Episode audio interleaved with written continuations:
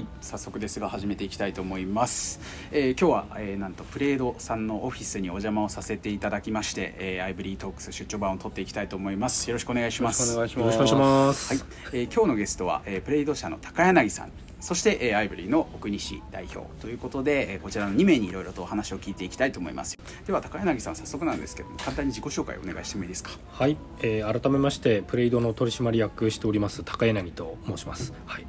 えープレイドあの2011年に創業したんですけれども、えー代表の倉橋がですねあの新卒であの楽天株式会社に入社した同期でですね、えー一緒にあの2011年に立ち上げて、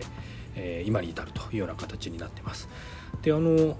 アイブリーとの、まあ、出会いのきっかけでもあるんですけれどもあの私が今ですねあの外部のおいろいろなこうテック企業とですね、えーアライアンスの推進であったり、えー API 連携していろんなシステムをこう作っていくというようなエコシステムという、まあ、チームを、おヘッドしてまして、えーまあ、その関係もあってですね、えー、とアイブリーさんとも、まあ、連携含めて密にやらせてもらってるというような感じになってます。はいよろしくお願いします。よろしくお願いします。お願いします時期でいうといつ何年ぐらいになるんですか？そうですね多分最初が2021年の夏ぐらいですよね、うん。7月ぐらいだったかなと思います。はい、うんまだ会社名が前のそうっすね。ピープリティクスの頃だったかなと、懐かしい。であのプレイドにいたですね、まあ、メンバーの一人がもともとあのリクルートさんに、うんまあ、いたあのメンバーで、はい。えー、とそのメンバーがあのアイブリーっていういいサービスがあってということで、あの紹介を、まあ、してくれて、まあ、奥西さんと、まあ、知り合ったっていうのが、うんそうですね。夏ぐらいでしたね。はい。うんなんか奥西さんサイドはその時にこう印象的だったとか最初の出会いってどういう感じだったんですか？最初でも言ってもこう上場企業のあの最初倉橋さんもそうですけど、うんうんうん。まあ、代表取締役、うん。取締役高柳さんとかあと、えー武藤さんとか、はいはいはい。あのお会いさせてもらって、まあ、取締役とか執行役員じゃないですか。めちゃくちゃ偉い人だからビビってたんですよね。最初来る時で、はい。いやもう全然大丈夫だからみたいなみんな言ってていやそんなこと言って絶対怖いじゃんと思って、はいはいはい。言ってたけど本当にフランクですごい話しやすいのとやっぱそのなんか僕らのビジネスのことはすごいあの理解してくれてるのはすごい良かったんですけど、うん。まあ、一番良かったのはやっぱこう起業っていうものをやっぱり知ってるので起業っていうプロセスってどういうふうなものでなんか僕西個人に対してどういうふうなことができるのかみたいな目線とかでこうすごい話してくれたのがあうん。のすごい印象的であこの会社さんとだったらあの一緒にいろんなことをやりたいなって前向きにすごい思ったっていうのが僕の中ではすごいありましたけど。うーん。こう一番最初の立て付けは何ていう理由であったんですか？うーん結構なんか僕はいい会社あります。あ話す一回最初話させてもらって、うん。当時はあの VC の人とかバーッと喋っててでも電話の時点で結構話聞いてくれなかったのマジで。でトラフィックが出始めたぐらいのタイミングでたまたまあの話させてもらってでやっぱ事業会社さんだとこのトラフィックの最初のスパイクすると割と伸びるだろうなっていう勘どころと、多そうですね。分裏側の計算とかも、まあ、結構分かり合えたところがあって、あのこれいけるじゃんみたいな思ってくれたのもあってで多分その時事業計画作ったことなか作ってなくて で、えっと、1ヶ月後あちょっと設定するからそれまでに作ってって言われてそこから作って僕はなんか1週間ぐらいバーッと作ってって感じであったっていう流れですね。で投資みたいなプロセスもそんなに慣れてなかったのでなんかこう自分の中のバリエーション希望みたいなのもあんまなくふわっとふわっととりあえず話しに来ましたって感じに近いかもですね。最初はじゃあ、えー、と VC さんとかと会う中でなんか調達だったり調達が主なこう面会の最初の目的だったんですね。そうっ一応まあ調達になるのかなっていうのは思ってましたけど、うん。なんかそんなそのプロセス慣れてなかったから、そこまでなんか考え抜けてなかったかなっていうのは正直ありますけどね。うん。僕個人は。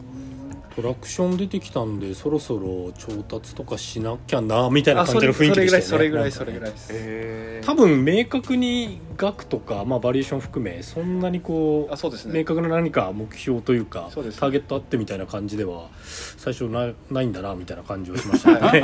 本当にそう。まあお金ちょ、うもうちょっと投下したらもっと伸びるかなぐらいになったっていう感じで、うん具体的にどれぐらいの額突っ込みがどう返ってくるかまでは正直あんま見えてなくて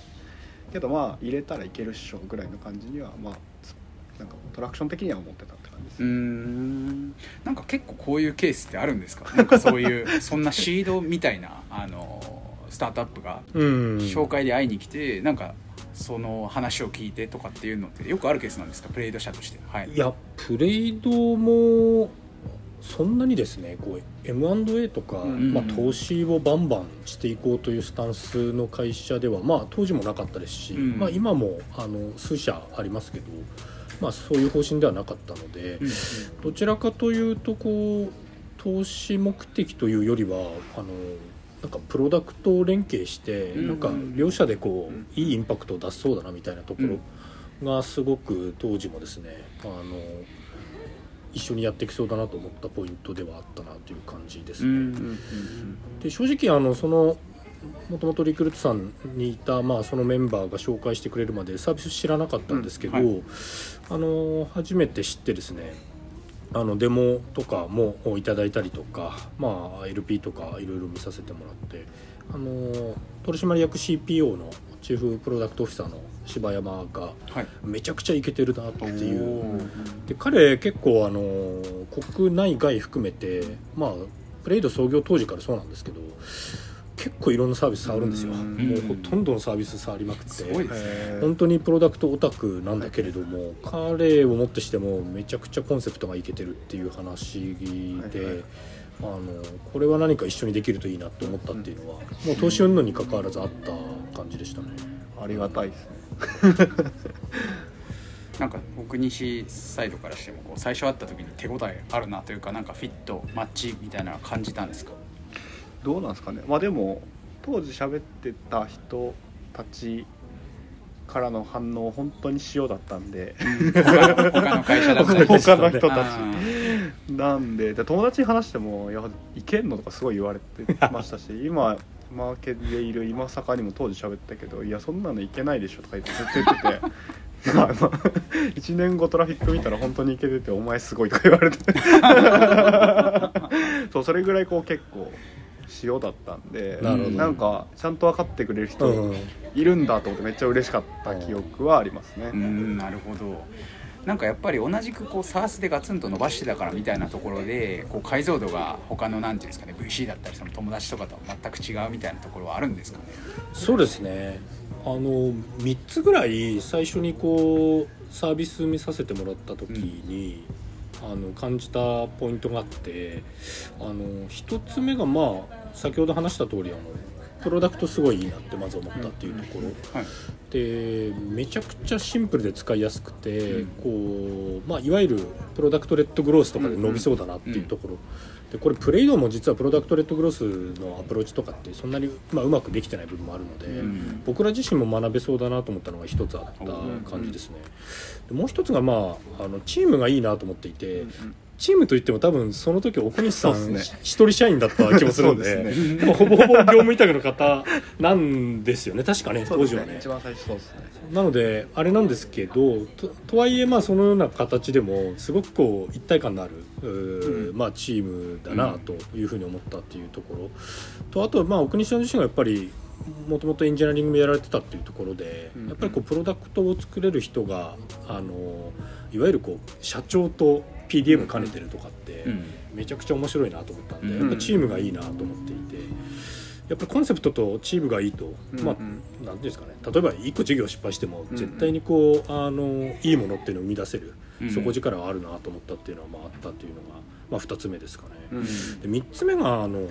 プレイドのミッションがデータによって人の価値を最大化するっていうミッションなんですけど、うん。あのアイブリーのサービスってやっぱりなんていうんですかこう人がやるべき仕事にフォーカスさせるみたいなやっぱコンセプトがあるなと思っていて、結構やっぱりプレイドのミッションとこうアプローチは違えども似てる部分があるんだよなと思ったので。あのプロダクトもいけてるしチームもいけてるし、まあ、コンセプトもいけてるからこうまあ投資云々関わらずなんか一緒にやれるといいなと思ったっていうのは、うん。まああの裏側では結構そのボードメンバーと話してたっていうのはありました。ね。うん。ありがとうございます。すごいありがたいですでまあその夏ぐらいにお会いしてまあ結構トントン拍子で進んでいった感じですよね。そうっすね。うん。でプレイドさんから、えーフェムトさん紹介してもらって、うんそうフェムトさんもすごいって言ってくれて、っていう感じで、まあ、この2社でどんどん行きましょうという感じでしたね。はい。まあ、そこから年末にシリーズ A の調達という感じのそうですね、うん。はい流れにはなると思うんですけどさっきあの高柳さんからもあったこうあのお金とかあだけじゃなくてこう連携をしていきたいみたいな話とか、うんうんあの前提のもとでかなりこう密にコミュニケーション取られているような、あの印象があるんですけどあの実際にはどういう連携をこう進めていったんでしょうかっていうのをちょっと国西の方からぜひ。そうですね。なんかあの電カルテってこうウェブの、うん。えートラフィックデータをはい。かなり深く取っているみたいな形で、僕らあの電話のデータっていうのが、まあ、今まで実は電話のデータってあんまりこうクラウドデータになってることって少なくて、うん。誰も電話のためデータ貯めてないっていうのが実は現あの現状だったんですけどマイブリー使ってると実は大体大体っていうかまあ全部の電話のデータと通話のデータがたまりますと。でこのウェブのデータと電話のデータくっつけると、まあ、よりこう深いインサイトが得られるんじゃないかみたいなところもあり、あのそこのデータ連携みたいなのを、えープロダクトを開発させてもらってっていう感じですかね。そうですね。あの僕らやっぱりまあ当然電話っていう領域アプローチしてなかったので、うん。あのそこのデータめちゃくちゃ面白いなと思ってうん。さっきあの奥西さんはあの電話古いっつっていろいろ断られたって言ってたんですけど、でもあの、まあ、カルテみたいなサービス提供していると、まあ、チャットのサービスとかもカルテの機能の中であったりするんですけど最初はやっぱり面倒くさくなると、んうん。こう電話の方が早いことってやっぱうん結構あるんですよね。うん。で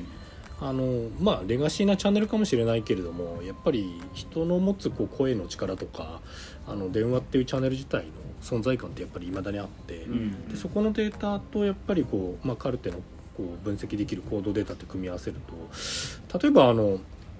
あのオペレーターの方があのカルテのコードデータを見ることで何で困って今この電話をしてきてるのかっていうところを察知した上でサポートできたりっていうところで、結構サポート精度が上がったりうん。あとはまあサポートがよりスムーズになってうん。サポートこうコストを減らせたりとかっていうところでなんかこうカルテの価値も上がるしこうアイブリーのこう電話というチャンネルのうん。価値もこう上がるというようなまあどっちもこうバリューアップするような連携っていうのが、うん。まあ、できたというところが結構面白いポイントかなと思います。そうですね。ああとはなんかこうやっぱ電話データとウェブデータつながっていくと、うん。より分析していくとこううんうん。深いインサイトが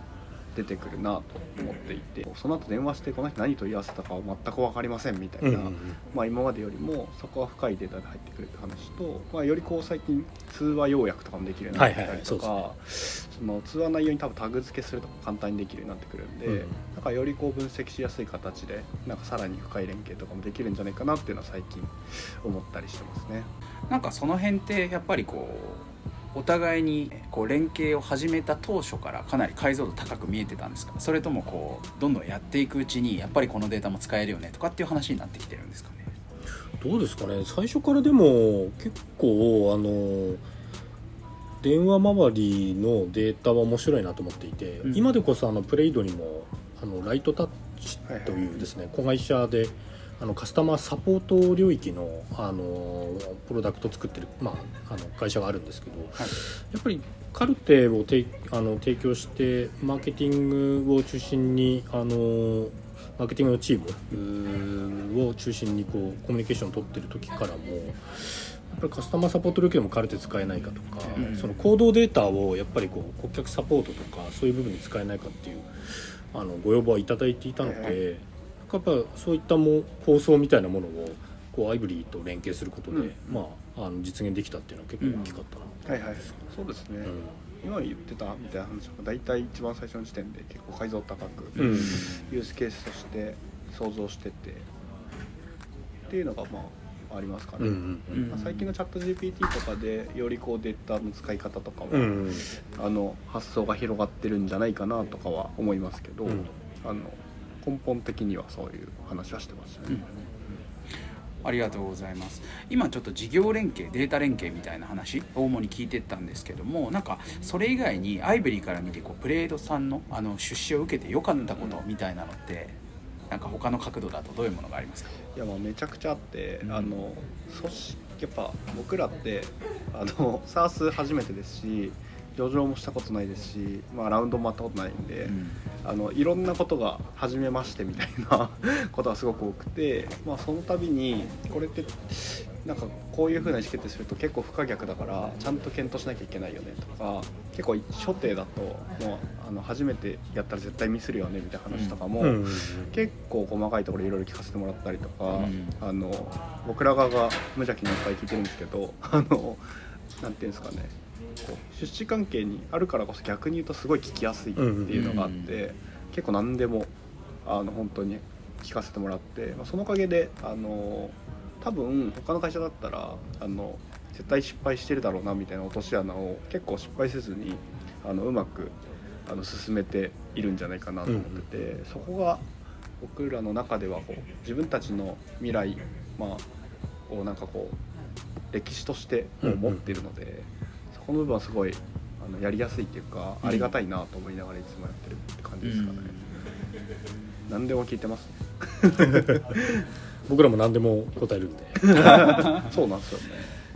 やっぱりなんでしょうね。こう自分なんか同じ過ちというか苦労をまあしなくてもいいシーンはしない方がいいじゃないですか、うん。なのでやっぱりどんどんそのノウハウとかあのシェアリングしていけるといいなと思っていて、あのプレイドで、まあ、ノート書いたりしてますけど、あの結構話題になったのがあの IPO 時の、はいはいはい。あのまあ、いろんなあープロセスだったり苦労みたいなものをですね。CFO の、うん。まあ、武藤を中心にあの執筆したノートっていうのがああって結構読んでいただけたんですけどやっぱりスタートアップコミュニティにこういろいろとノウハウを還元していくみたいなものも、うんうんまあ、非常に重要だなと思っているので、あのまあ、 IVRy さんに限らずというところでもあるんですけどそういうあのちゃんとコミュニティに貢献するっていう意識は常に持っていきたいなと思ってうん。うんやってますね。はい。そうですね。最近もあれを全部読もうっつって。改めてまた読んでます。いやそうなんですよね、いやその辺の本当気持ちよくいろんなこと全部教えてくれるんで めちゃくちゃありがたいですけどねいいですね。そういうスタートアップへの還元？なんか自社の利益だけじゃなくて、うん。ちゃんと更新を育てていくっていうスタンスってなかなか言うはやすし行うが形みたいなところがあるかなと思っていて、うんそれをこうやっぱ地でいけてるのはうんブレードのカルチャーなんですかね、そうですね。なんかやっぱり発信することで自分たちがまたこう得られる、まあ、学びというか、うん。フィードバックから得られるやっぱりものっていうのもあるなとは思うので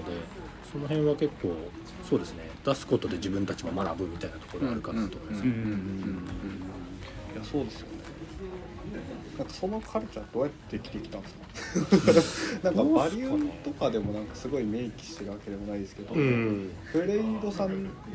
方々と喋るとすごいなんていうんですかね利他的な人たち多いですよね、うん、うん、それはすごい素敵な会社だなって僕は思ってて素直でいいやつは多いかもしれないですね、あ、あとでも、まあ、カルチャー作りみたいなところはあるとは思うんですけどね、はいはい。あのやっぱりこう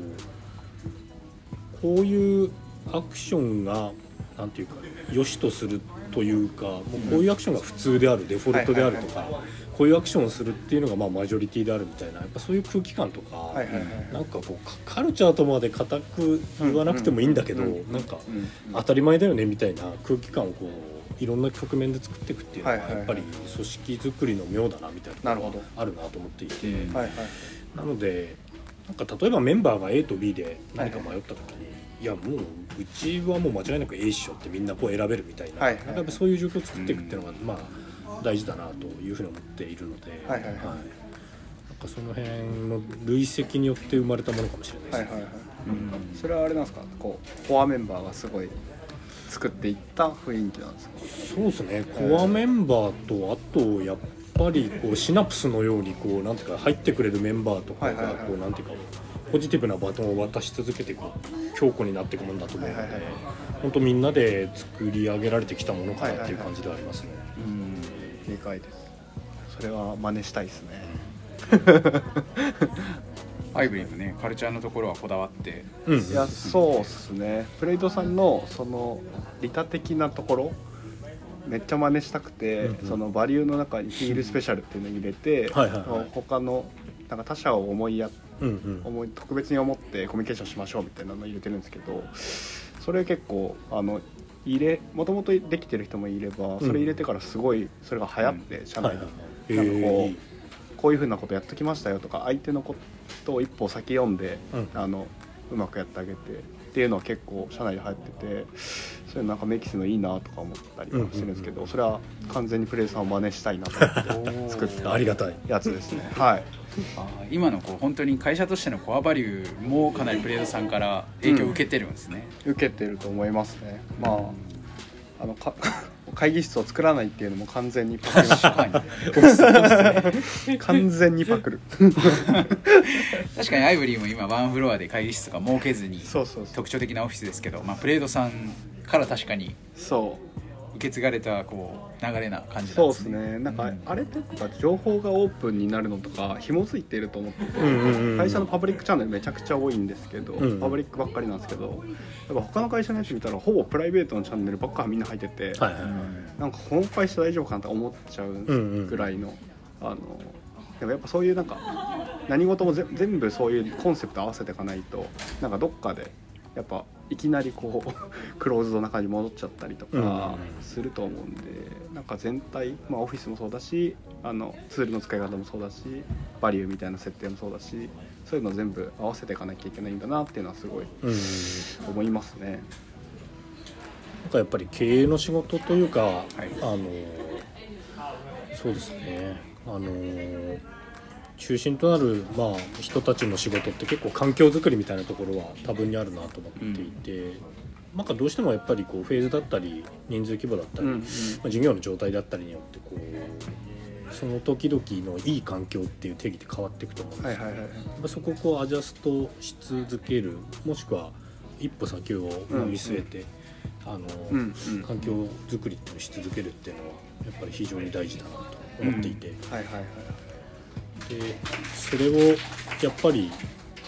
なんていうんですかね。みんなでやっていけるようになるっていうのがなんかなんだかんだチームの強さなんだろうなはいって気がします。はいはいはいはい確かに。それ大事ですよね、うん。ありがとうございます。では次に、えー、と逆にですねプレードさんから見てアイブリーにこう出資連携してよかったこと。これも、あの機能連携とか以外のところでもしあればお伺いしたいです。はい。そうですね。あのーやっぱりこうプロダクトが秀逸だなと、うん。で狙っているマーケットも秀逸だしプレイドがカルテでできてないアプローチを実現している最中だなっていうふうにすごく感じるのであの僕ら自身がこうこれから事業を伸ばしていく時にあのいわゆるこうプロダクトレッドでこう、はいはいはい。まあ、いわゆるこう SMB 領域に、えーアプローチしていくっていうのにすごくまあ参考になる部分もあるので、あのー僕らが学ばせてもらってるポイントも結構多いなと普通に思いますね。なるほど。確かに、まあ、結構違いますもんねエン違いますね。タープライズとやっぱ SMB うん。ミッドは、うん。そうですよね。もともとのもともとのターゲットが違って、まあ、カルテの一部で SMB 向けのでもあれもありますよねカルテブロック。ありますね。はい。でもやっぱりアイボリーのサービスの方がやっぱりよりシンプルでやっぱり本当に、えーいろんな業種業態のあのーまあお客様が使えている。やっぱりこういうサービスまだまだ日本だと少ないと思うんですよね。うん。いやお客さんからしたら、IT サービス使ってるって思ってないっていううんうんうん。世界観なんですよね、うんうん。電話サービス使ってると思ってうんるうんんで、そこが多分その業界かなり広くなりやすい、うんうん。まあすごい理由なんだろうなってうんうんいう感じはしますけどね、うんうん。うんそうですよね。オンボーディングなしでこう使っていただけるみたいなところはアイブリーの、まあ、大きいこだわりの一つではありますもんね。まあ誰でも使えるをやっぱ作った方がいいかなとは思う、うんうんうん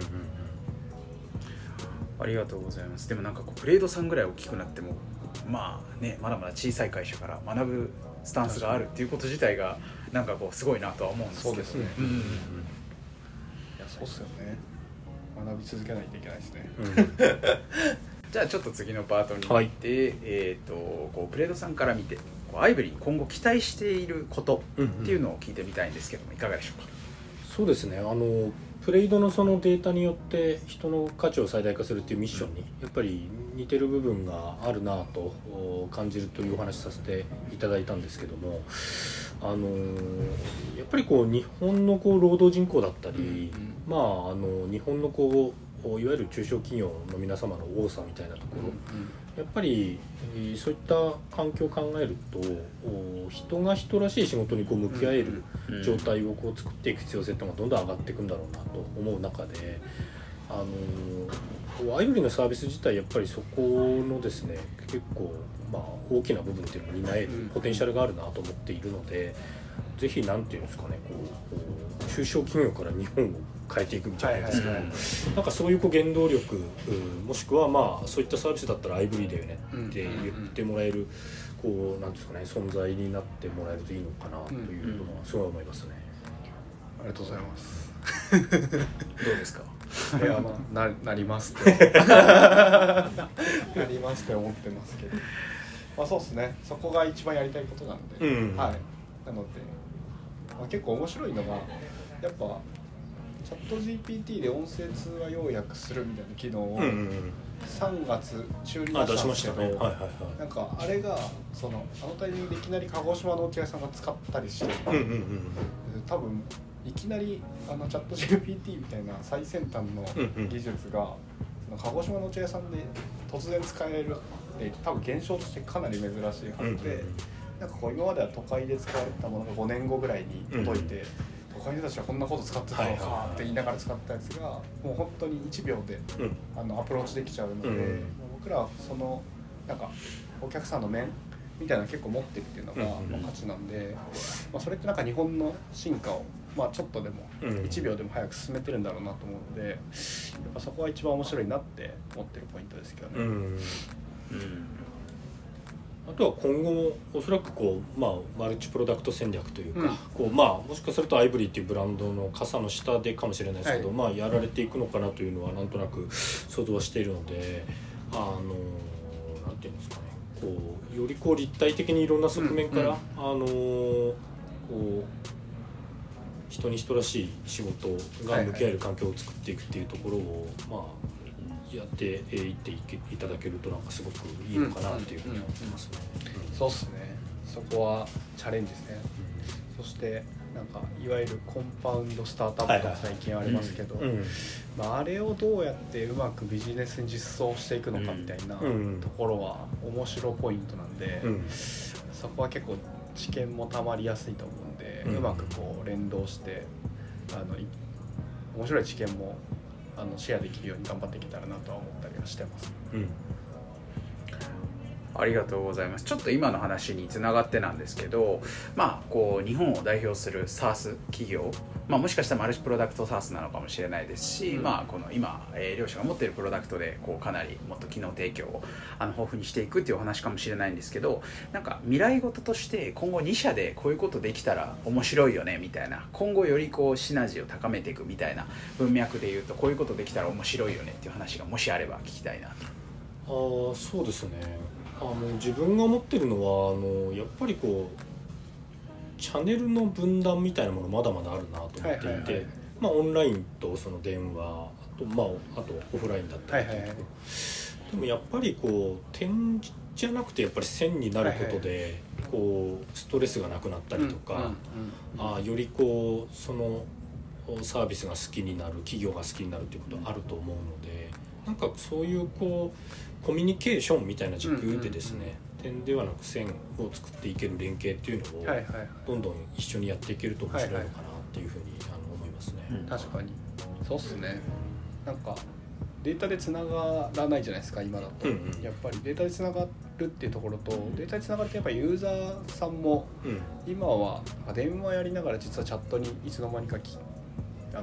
切り替え切り替わってて、うん。オフラインでこの話と内容が実は次の問い合わせのこのタイミングでウェブであのリコメンドされていてみたいなのが気持ち悪くない形であのちゃんとつながっていくとユーザー体験すごくいいと思いますし、まあ、なんかそれってセレンディピティみたいな話のなんか種なんだろうなと思うので、なんかやっぱそういう時に感動の体験が生まれるんじゃないかなって思うんで、なんかそういうのやっていきたいなってすごい思いますけどね。うん。はい、いろいろとお話聞いていったんですけれども最後に、えー今後の意気込みみたいなところを、えーご両名から、えー一言ずついただければなと思います。お願いします。これから？はい。あはいアイブリの奥西です。意気込みはそうですね。まあやっぱさっきも話した通り、まあ、マルチプロダクトにやっていくよみたいなのはすごく、えー、と一番最初からずっと考えていてどうやったらそのマルチプロダクト展開がその自分たちのビジネスの潮流にうまく乗せながらかつ顧客の体験を上げれるのかっていうのをすごいずっと考えていてあのやっとそれがちょっとずつつながってきてプロダクトとビジネスに落とし込めるんじゃないかなってところまで聞き始めてるなと思うんで、まあ、今年1年はやっぱりいいプロダクトをちゃんと作っていいプロダクトをリリースしていってそれをこうトラクションに変えていくっていうのができればすごくいいのかなとビジネス的には思ってるので、えーまあ、意気込み的には多分今までこう電話の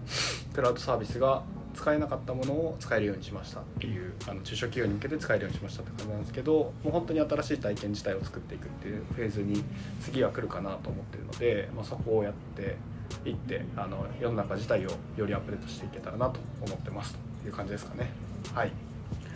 ありがとうございますはい高柳さんいかがでしょうか？はい、プレイド高柳です。そうですね。先ほどあの国西さんからあのコンバウンドスタートアップというあのキーワード出ましたけれども、